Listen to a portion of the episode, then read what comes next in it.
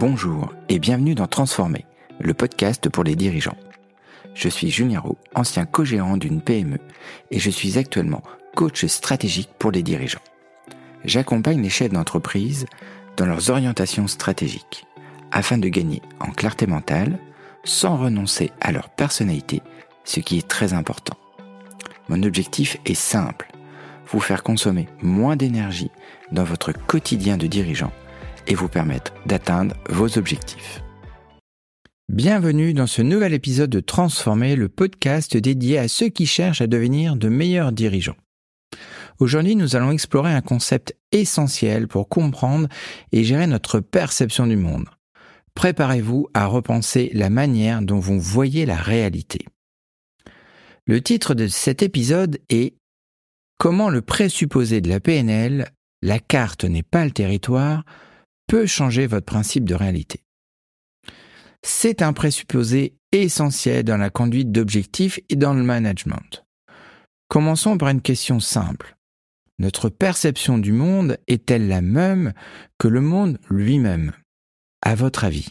Eh bien la réponse, vous allez voir, est fondamentale pour tout dirigeant. Chacun d'entre nous a sa propre perception de la réalité. Vous le savez, j'aime beaucoup les exemples concrets et nous allons en prendre un.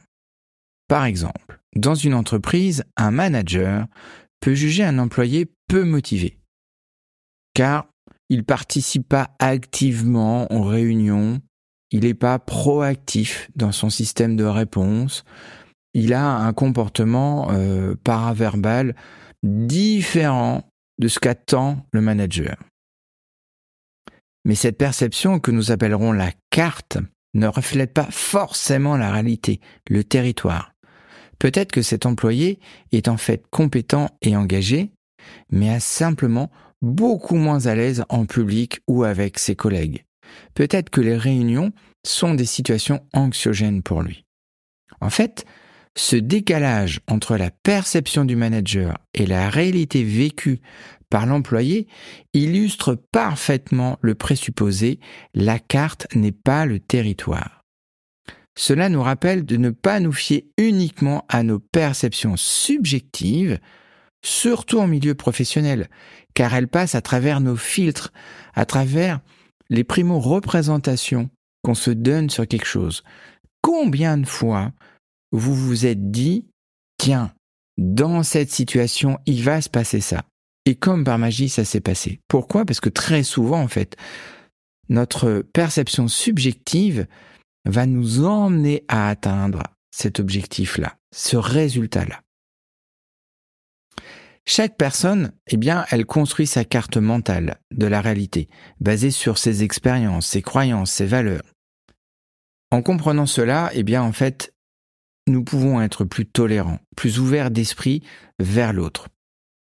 Gregory Benson dit « Nous voyons le monde non pas tel qu'il est, mais tel que nous sommes, ou tel que nous sommes conditionnés à le voir. » C'est très intéressant cette phrase, car en fait, elle signifie que notre perception de la réalité est totalement subjective. En reconnaissant ça, eh bien, nous pouvons communiquer plus efficacement. Nous pouvons être plus attentifs à la manière dont on partage nos idées, qu'on écoute, qu'on reçoit celles des autres, qu'on interagit avec les autres et que on ne reste pas figé sur notre carte du monde, mais sur un territoire qui est devant nous et qu'on peut enrichir, comprendre, interagir avec pour enrichir notre vision en fait. C'est-à-dire que la carte n'est pas le territoire, mais le territoire peut devenir la carte. En comprenant que ce salarié est anxieux ou est légèrement stressé au moment des réunions, eh bien, je peux enrichir ma carte pour pouvoir interagir avec lui d'une autre manière, pour pouvoir le mettre à l'aise et lui permettre, en fait, de communiquer, d'interagir pendant les réunions et d'aller récupérer son expertise.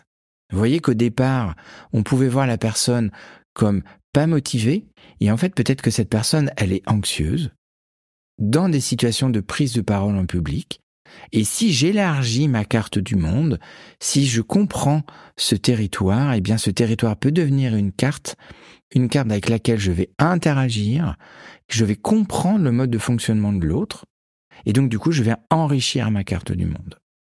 En tant que dirigeant, en fait, il est crucial de comprendre en fait que ce présupposé, eh bien la carte n'est pas la territoire. Cette prise de conscience nous permet d'interagir avec les autres de manière plus simple et plus fluide.